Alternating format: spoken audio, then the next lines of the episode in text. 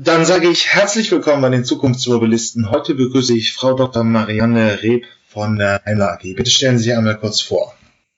Mein Name ist Marianne Reb. Ich bin von Haus aus äh, Betriebswirtin. Ich habe mit einem Schwerpunkt auf Verhaltenswissenschaften an der TU Berlin studiert.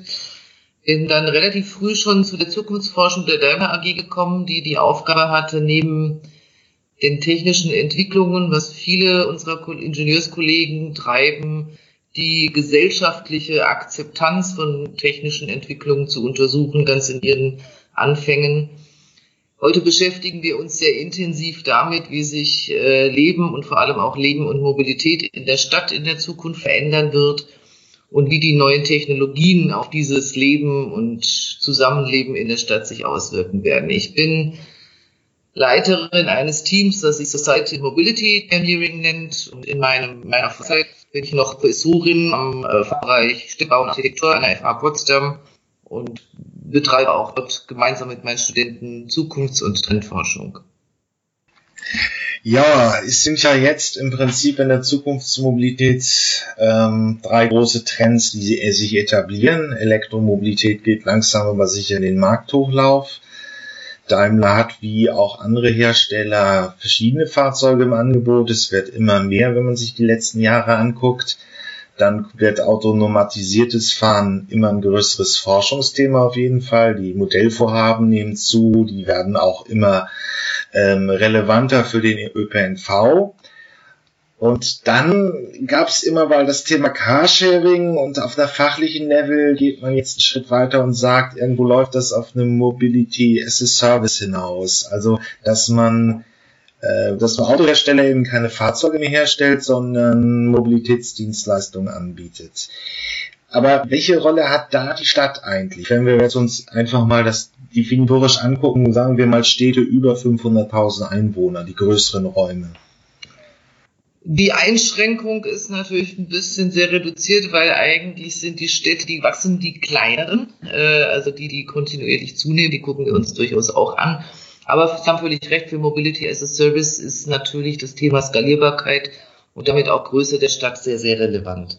Wir schauen uns seit vielen Jahren äh, das Thema Smart Cities, was auch immer das bedeuten mag, an, sprechen mit sehr vielen Städten weltweit. Also wir schauen uns an, was macht China, unter dem Label Smart City, was passiert in Europa. Das sind ja sehr unterschiedliche Dinge, weil China teilweise die Städte wirklich neu plant und hochzieht. Smart Cities, Songdo ist so ein Beispiel. Und daran kann man auch ganz gut erklären, warum man da genau hinschauen muss. Weil wenn Sie so eine Stadt, eine Smart City geplant vom Reißbrett, das können Sie super effizient machen, da können Sie Verkehrsflüsse optimieren, da können Sie Smart Homes miteinander verknüpfen, dann die Energie super effizient leiten, ähm, nur kein Schilder wohnen. Äh, weil Städte schon besondere, auch soziale Konstrukte sind. Das Gründe, warum sich Menschen irgendwann irgendwo angesiedelt haben, mehr dazugekommen sind. Es gibt auch ein soziales Miteinander und das ist eigentlich unser Fokus. Und das sehen wir aber auch, wenn wir auf die Smart Cities äh, gerade in Europa gucken. Da gibt es drei Evolutionsstufen. Der dritten ist ein bürgerzentrierter Ansatz, der sagt, lass uns die Smart-Technologie auch nutzen, äh, damit die Menschen sich besser vernetzen, damit wir die Menschen beteiligen.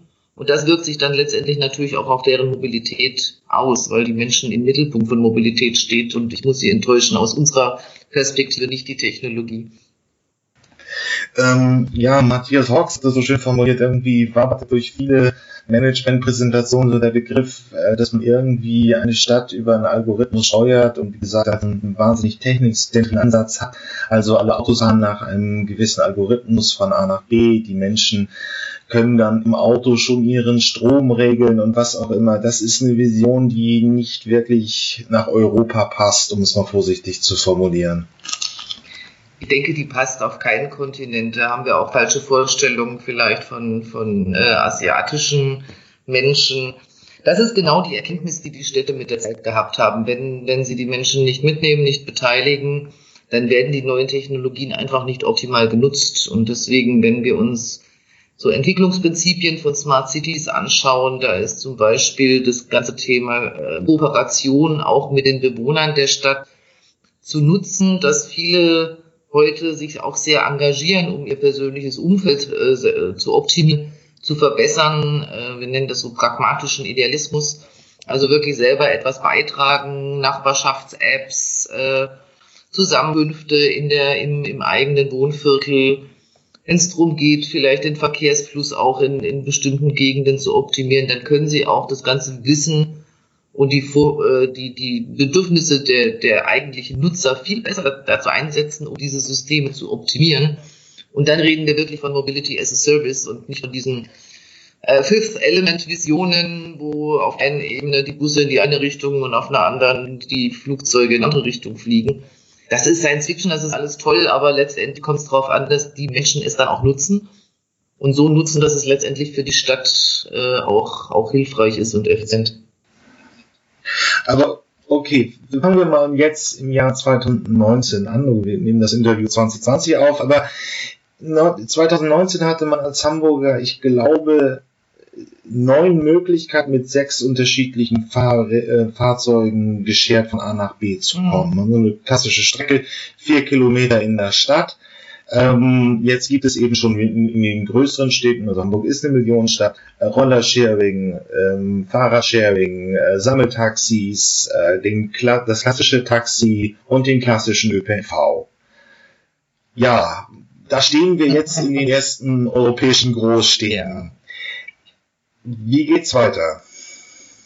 Ich meine, wenn man sich, wenn man sich einfach die Online-Nutzung so im Allgemeinen anguckt, läuft ja vieles auf eine Plattform hinaus. Spotify für Musik, Amazon für den Einzelhandel. Es gibt natürlich auch noch wahnsinnig schön andere Produkte und andere Plattformen, aber es hat ein, ich will nur das inhaltliche Argument machen, das hat eine Tendenz zu einer Plattform, das hat eine äh, Tendenz zu einer Größe. Ähm, sehen wir das in der Mobilität auch? Das ist, das ist ja eine, ähm relativ ähm, klare Erkenntnis, als in dem ganzen Thema, also gerade auch Mobilitätsdienstleistungen, natürlich um Skalierbarkeit geht. Das heißt, äh, ein Dienst wird besser, je mehr Nutzer er hat. Das ist äh, ein anderes Paradigma, wenn wir es mit äh, Premiumfahrzeugen vergleichen. Aber das haben wir in langen Jahren. Ich habe Car2Go ein bisschen als Zukunftsforscherin schon mit aus den äh, aus der Taufe gehoben. Wir haben viel gelernt in den letzten Jahren darüber und natürlich haben Sie recht, es gibt eine Unzahl an Angeboten ab, äh, im Moment. Das ist aber ganz neu bei einem neuen Markt. Da gibt es viele verschiedene Varianten und über kurz oder lang zeigt sich, welches Geschäftsmodell das erfolgreichste ist und ob dann wirklich eine Plattform übrig bleibt oder wenige Plattformen. Das ist, das ist, glaube ich, nicht die Frage, aber natürlich wird ein Dienst besser, je mehr Nutzer er hat. Das hat damit zu tun, dass sie dann, wenn ich jetzt mal von Carsharing ausgehe, sie haben mehr Fahrzeuge in der Stadt, für den Kunden sind sie damit schneller erreichbar. Wir haben uns auch äh, mit BMW zusammengetan, weil wir das erkannt haben, dass äh, der gemeinsame Dienst natürlich für den Kunden letztendlich die, der bessere Service ist und so wird es bei Mobility as a Service in der Zukunft auch sein. Ähm, da hat es den Vorteil, wenn wir über Mobility as a Service auch mit autonomen Fahrzeugen sprechen, dass die Fahrzeuge dann auch nicht mehr irgendwo abgestellt werden, sondern im Zweifelsfall sich über Machine Learning und, und intelligente Algorithmen sich schon dahin bewegen können, wo sie vermutlich zunächst gebraucht werden. Also da spielt mal Technologie eine, eine große Rolle als Gamechanger in dem, was wir heute in den Kinderschuhen teilweise sehen, teilweise schon sehr ausgereift. Aber auch da, da wird sich durch Technologie Technologie und technologischen Fortschritt auch noch mal einiges an den Services und Geschäftsmodellen verändern. Ähm, nur so am, am Rande, es ist einfach jetzt, ähm, das ist für viele Laien jetzt noch nicht so im Raum, aber wenn man wirklich eine Flotte von automatisierten Shuttles in der Innenstadt hätte, könnte man sie eben über ähm, Machine Learning steuern, Wahrscheinlichkeiten ausrechnen, wo sie in der nächsten halben Stunde gebraucht werden. Und das ist eben auch einer der massiven Effizienzvorteile, die diese Technologie ja. bereithält. Man kann, äh, so sind jetzt jedenfalls die Annahmen äh, in der Gegenwart, ähm, sehr viele Fahrzeuge einsparen, weil man sie sehr viel effizienter steuern kann, als man es mit menschlichen Fahrern oder mit konventionellen Systemen kann. Aber da läuft das nur so als Einschub. Aber das läuft jetzt für mich jetzt so eine Frage rauf, wenn wir jetzt die nächsten fünf bis zehn Jahre uns anschauen in der Mobilität in Großstädten oder auch in Städten. Ähm, wer wird diese Plattform betreiben? Sind es Autohersteller? Sind es, ist es der klassische ÖPNV? Sollte es der Staat machen, so dass der Staat irgendwie vorher definieren oder die Kommune vorher definieren kann, wir möchten, dass Kinder, Behinderte, Benachteiligte vernünftig transportiert werden. Da muss jeder Mobilitätsanbieter in irgendeiner Form drauf reagieren. Wie sehen dann diese Plattformen aus oder sollten sie aussehen?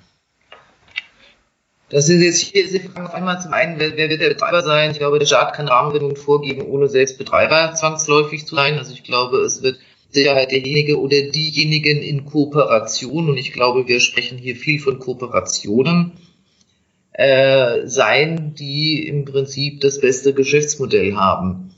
Da bin ich äh, auch fest davon überzeugt, dass es auch hier, hier drum geht, effizient zu sein im Rahmen der, der Bedingungen, die, und das ist nicht der Staat, sondern das wird aus meiner Sicht jede Stadt für sich sein die sagt, wie muss denn bei mir Mobility as a Service aussehen, weil jede Stadt ist anders, die, der Verkehr in jeder Stadt ist anders, die Verkehrsmittel sind andere.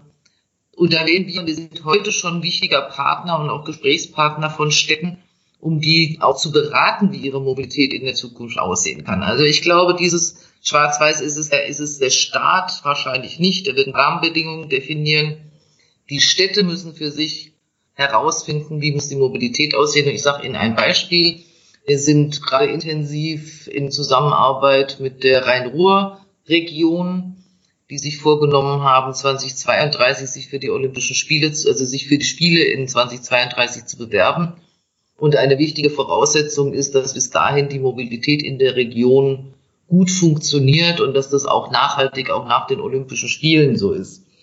Und das, und das können die Kommunen aber nicht alleine. Die brauchen entweder Menschen wie Sie, die sich mit Mobilität in der Zukunft auseinandersetzen oder Menschen wie uns, äh, die sich dazu Gedanken machen, was ist unsere Mobilitätsvision in der Zukunft, welche Produkte und Services haben wir heute schon und welche werden wir in der Zukunft entwickeln. Also ganz starkes Kooperationsmodell zwischen Kommunen, zwischen der Region, zwischen uns als Mobilitätsanbieter und Hersteller von Fahrzeugen natürlich.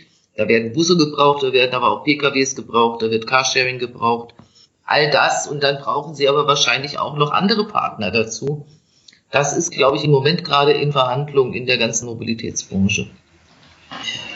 Ähm, das ist jetzt ja halt die große Frage. Also wir sehen kein, ähm, wie ist der Film jetzt noch, kein, keine wirklich technologisierte Stadt, ähm, die ähm, ähm, wo alles über einen Algorithmus statt, äh, ähm, stattfindet. Wir haben ja im Prinzip auch noch eine individuelle Städte, wir haben eigene Profile.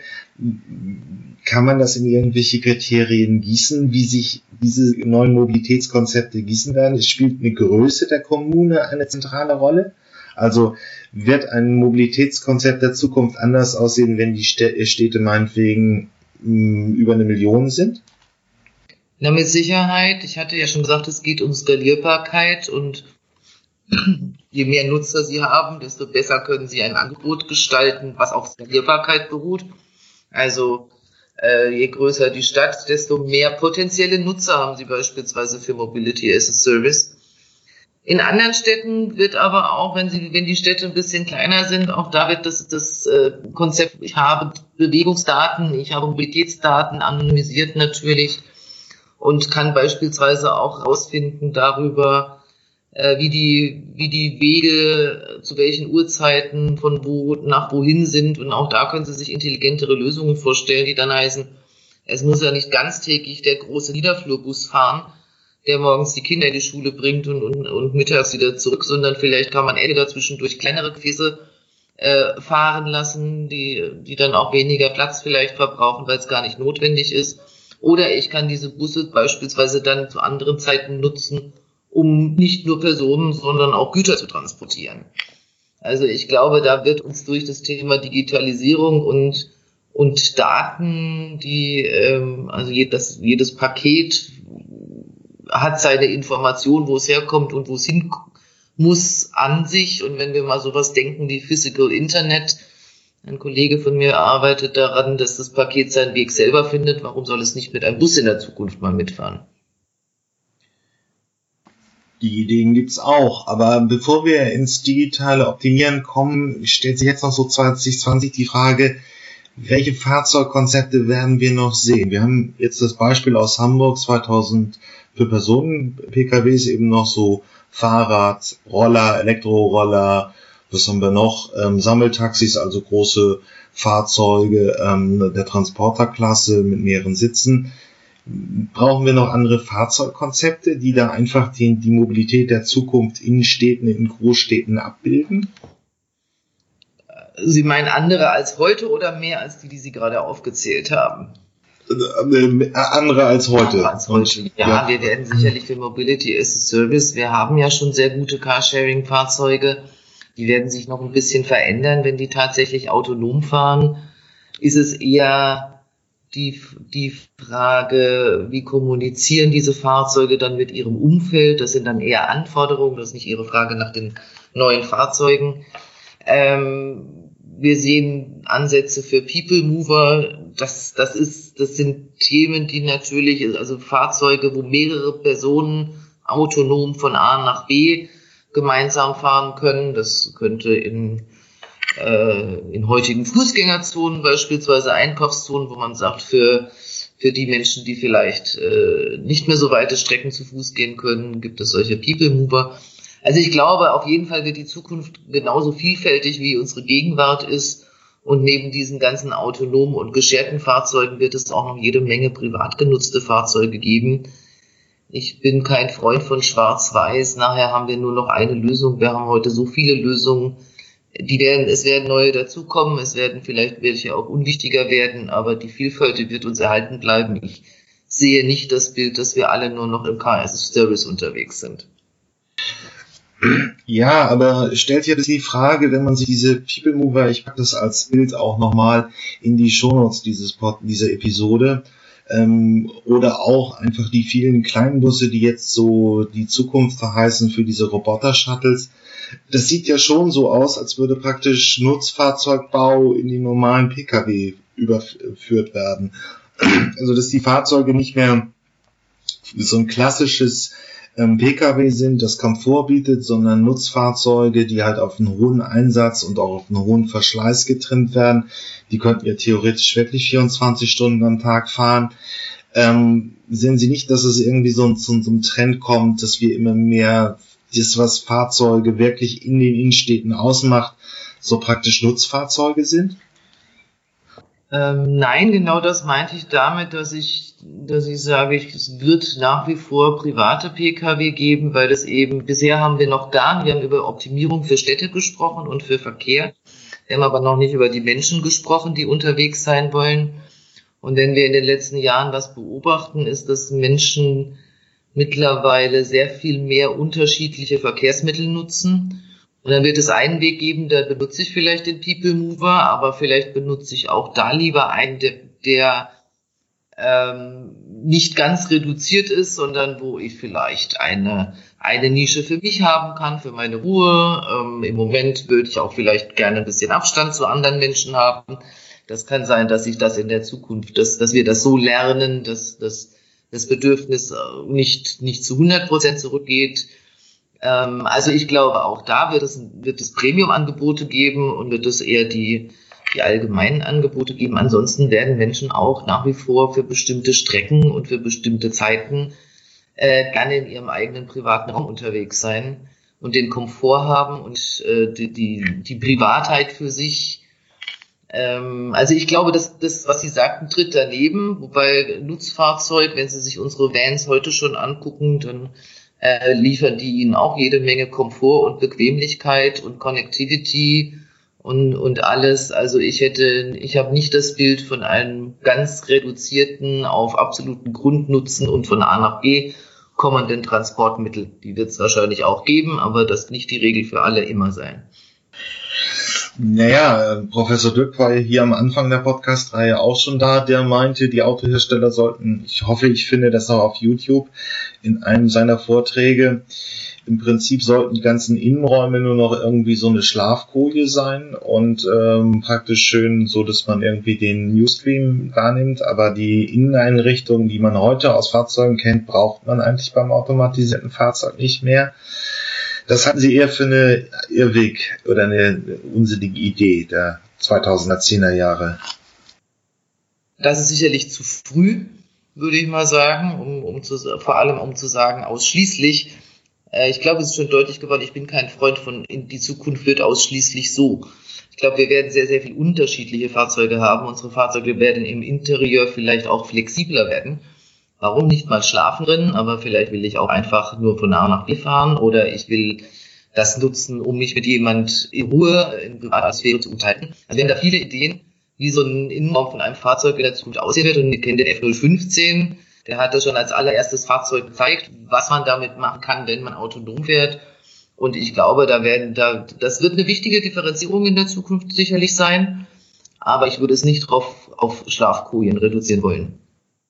Okay, dann vielleicht mal weg von diesen Zukunftsvisionen, wie das aussehen wird. Aber es ist ja auch, bleiben wir bei den Städten erstmal, aber auch eine Frage von Logistik. Also ja. weg vom Menschen. Wir haben ja ähm, jetzt auch viel darüber geredet, ähm, wie Personenverkehr aussehen könnte. Aber wie müsste die Logistik, also die Warenbelieferung, äh, aussehen oder sollte sie aussehen? Es wird ja jetzt häufig, in Berlin gibt es die ersten Vorstöße, wirklich den Lieferverkehr aus dem, wenigstens aus dem Innenstadtkern, aus dem Stadtring herauszudrängen. Wie, ähm, wie kann man Antworten auf diese Veränderungswillen da formulieren? Das ist eine ganz wichtige Frage, weil ich glaube, das erleben wir ja alle in, in der Stadt, äh, dass die, die Logistik und vor allem die Last-Mile-Logistik, wir davon jetzt sprechen, die, die Last-Mile-Logistik können sie nicht im Innenstadtkern haushalten, äh, die macht aber 50 Prozent zumindest an den Lieferkosten aus, nicht an der Lieferzeit, aber an den Lieferkosten aus. Darum, da muss man natürlich auch, da wird über Automatisierung nachgedacht. Die einen denken über Lieferdrohnen nach, die andere über Last-Mile-Roboter. Das ist aber noch in relativ weiter Zukunft, wenn wir uns das anschauen. Ne? Also das ist nämlich, das ist auch kein rein technisches Problem, sondern Last-Mile-Logistik ist eine sehr komplexe Fragestellung. Also es kann sein, ich entwickle einen, einen Lieferroboter, der bringt es bis zum Haus, äh, aber dann gehen sie, dann bringen sie mal bei, wie er in einen Berliner Altbau in den, in den dritten Stock kommt. Ne? Also damit ist das Problem, dass ich, äh, dass ich diese Roboter entwickeln kann vielleicht, die dann ohne Einsatz eines Fahrers und ohne großes Gefährt äh, zu mir nach Hause liefern, dann ist es noch nicht in der Wohnung. Deswegen sage ich, es ist so komplex und deswegen wird sich diese ganze Entwicklung, bis wir das in unserem Alltag sehen, wird relativ lange dauern. Also wer in einem sehr optimistischen Szenario würden wir sagen, vielleicht zehn Prozent der Last-Mile-Lieferungen in 2025 in einem, in einem äh, etwas plausibleren und realistischeren ist es noch deutlich weniger. Das heißt, wir werden automatisierte Technologie dafür schon einsetzen können, wenn sie nicht auf Last Mile gehen und sagen, wir brauchen die, die großen Entfernungen. Da wird es sicherlich äh, für, für die, die großen LKWs, die Pakete bis zu einem bestimmten Hub am Rande der Stadt beispielsweise liefern, da reden wir dann schon für überautomatisiertes. Man muss halt auch sagen, worüber man eigentlich spricht, weil dann unterscheiden sich die Problemlagen und auch die möglichen Lösungen nämlich deutlich. Ähm, da haben Sie mich jetzt auch zwei Themen aufgemacht, die sich hier auch in einer Podcast-Reihe gesagt haben. Also, wir könnten schon, sagen wir mal, in den nächsten fünf Jahren so einen LKW sehen, der von meinetwegen einem Großlager zu einem City Hub, also einem Auslieferungszentrum für eine Großstadt, relativ automatisiert fährt. Das würden Sie so unterschreiben. Und dann das der zweite Punkt ist ja halt. Da, da würde ich aber, ich würde, wenn Sie sagen, ich würde es unterschreiben, sobald, sobald es infrastrukturell und rechtlich die Rahmenbedingungen dafür gibt, und das kann ich natürlich nicht entscheiden, ob das in fünf Jahren soweit ist. Aber für Sie, aber das, Sascha Palenberg meint es ja auch, das sind halt die Konzepte, die relativ machbar sind, ja. das ist natürlich ja. klar. Aber und sie würden halt eben ähm, auch, da würde automatisiertes Fahren einen sehr, sehr großen Effizienzvorteil ja, bringen. Ja. Alleine schon, weil der Fahrer nicht mehr äh, nur acht Stunden mhm. fahren darf, sondern das Fahrzeug im Prinzip ja auf 24 Stunden am Tag genutzt wird. Absolut. Das, ja. Es, es ist ein dankbares Szenario, das hängt auch noch an einen Ungewissheiten von der rechtlichen Seite, wahrscheinlich auch noch infrastrukturell und auch in, äh, von den ähm, technischen Aspekten, aber es ist ein relativ realistisches Szenario. Dann gehen wir in die Innenstadt. Also noch, noch mal ganz kurz, das was ja. technisch die Voraussetzung ist, da äh, hat der Satschat natürlich völlig recht. Bei den anderen Sachen, bei den anderen Themen, die rechtlichen, die infrastrukturellen Voraussetzungen, ähm, kann man keine allgemeingültige Aussage machen, weil das auch von Land zu Land und von Region zu Region unterschiedlich ist. Ansonsten haben Sie recht. Es ist auch nicht nur der, dass das Fahrzeug 24 Stunden fahren kann. Die ganzen Logistikbetriebe haben große Probleme, überhaupt Fahrer zu finden. Äh, und auch da würde es ein Problem dieser Branche lösen. Ist leider in der Tat auch richtig. Äh, die Gehälter sind da auch massiv gestiegen. Ähm, was Fahrer angeht, hm, kann man mal schnell äh, Fahrermangel nachgoogeln, dann ist man da auf dem aktuellen genau. Stand. Aber, aber dann kommen wir jetzt in die Innenstadt. Ähm, diese ist wahrscheinlich, ähm, da haben wir einfach das Problem, ja, erstmal in Linie ein Transporter ist auch noch ein relativ großes Fahrzeug. Muss der, muss ein Autohersteller, muss ein Transporthersteller oder ein Nutzfahrzeughersteller wie Daimler nicht auch anfangen, deutlich kleinere Fahrzeuge einfach zu bauen und umzusetzen? Ähm, wir haben jetzt ein, ein, kleines Thema hochkommen mit Cargo Bikes, die wenigstens schon auch in Hamburg so überzeugend in der Logistik eingesetzt werden. Wir sehen hier aber einige Startups. Äh, ich hatte ähm, Dr. Kreisköter von Ducktrain hier. Ich hatte ähm, Beres Seelbach hier in der Podcast-Reihe, die einfach schon sehr, sehr kleine Fahrzeugtypen entwickelt haben, die auf die Innenstadtbelieferung abzielen da ist der Transporter eigentlich wie ein Auslaufmodell, den man so klassisch kennt von Daimler, aber auch von anderen Herstellern. Also ich stimme Ihnen absolut zu, dass es auch gerade für die Innenstadtbereiche neue Fahrzeugtypen auch geben muss und das ist auch spannend, sich das alles anzuschauen. Genauso wie Sie es auf der, bei der Personenmobilität äh, vorhin schon aufgezählt haben, vom, vom äh, Elektroroller äh, bis hin zum Bus. Auch da werden wir eine Vielfalt sehen. Da ist sicherlich im Moment äh, ist spannend, sich den unteren Rand, auch die kleineren Fahrzeuge mal genau anzuschauen und zu sehen, was davon passt denn jetzt auch tatsächlich auf die Problemlagen. Also was, was ist noch groß genug, um die Mengen an, an Paketen tatsächlich auch zu den Haushalten zu transportieren. Das muss man ja sagen. Kleinere Gefäße bedeutet ja schlicht und einfach, es fahren mehr davon, weil die ganzen Transporter von äh, den Logistikunternehmen, die hier unterwegs sind, die sind alle voll. Also man kann Fahrzeuggröße und Gefäßgröße nicht ohne ein neues Logistikkonzept letztendlich auch denken. Also sicherlich gibt's spannende Anwendungsfälle für kleinere Gefäße, aber dann muss auch das gesamte Logistikkonzept inklusive Logistik-Hubs, die in den Städten gerade entstehen, wo der Umschlag von größeren Fahrzeugen auf kleinere stattfindet, das muss man schon ganzheitlich denken ähm, ist mal wieder dann so häufig wie bei, bei Innovationen die Veränderung, ja, das Henne-Ei-Problem. Mhm. Wer macht jetzt den ersten Schritt und kommt in Bewegung? Nein, das ist ja so, durchaus so, dass wir als, als Mercedes beispielsweise gerade auch im Van-Bereich über solche Themen mit den Logistikunternehmen diskutieren und da auch gemeinsam drüber sprechen. Es ist, ist, ist nicht so, dass beide Seiten da sitzen und warten, äh, dass der andere was tut, sondern ich sagte nur, sie können nicht nicht isoliert über Fahrzeuggrößen sprechen. Okay, gut. Aber dann zum Abschluss des Interviews. Können Sie mir nochmal so einen Weg skizzieren, wie jetzt überhaupt eine Veränderung in der Großstadtmobilität kommt? Welcher Schritt müsste als nächster kommen? Brauchen wir die digitale Infrastruktur, um Effizienzen im, im, in der Innenstadtbelieferung, in der Smart City der Zukunft oder in der zukünftigen Stadt einfach zu heben? Oder brauchen wir noch andere Fahrzeugtypen? Wo geht die Reise in den nächsten Jahren, so sagen wir mal bis 2023, 2024 wirklich hin? Das ist nicht ganz mein Fokus als Zukunftsforscherin. Wir gucken immer ein bisschen weiter. Aber ich äh, versuche Ihnen das trotzdem so gut ich kann zu beantworten. Wenn wir über Städte und über Infrastruktur und Mobilität reden, dann sind das Systeme, die sind auch so kurzfristig nicht veränderbar. Sie können nur die ersten Schritte machen. Und die ersten Schritte ist zum Beispiel, was wir mit der Region Rhein-Ruhr zusammen machen. Äh, wir entwickeln erstmal eine wünschenswerte Vision der Zukunft. Wie, soll's, wie soll es denn sein in 2030, 2035? Und daraus leiten wir dann ab, was müsste man als erstes tun? Das heißt, was kann man tun, um die digitale Infrastruktur, die benötigt wird, aufzubauen?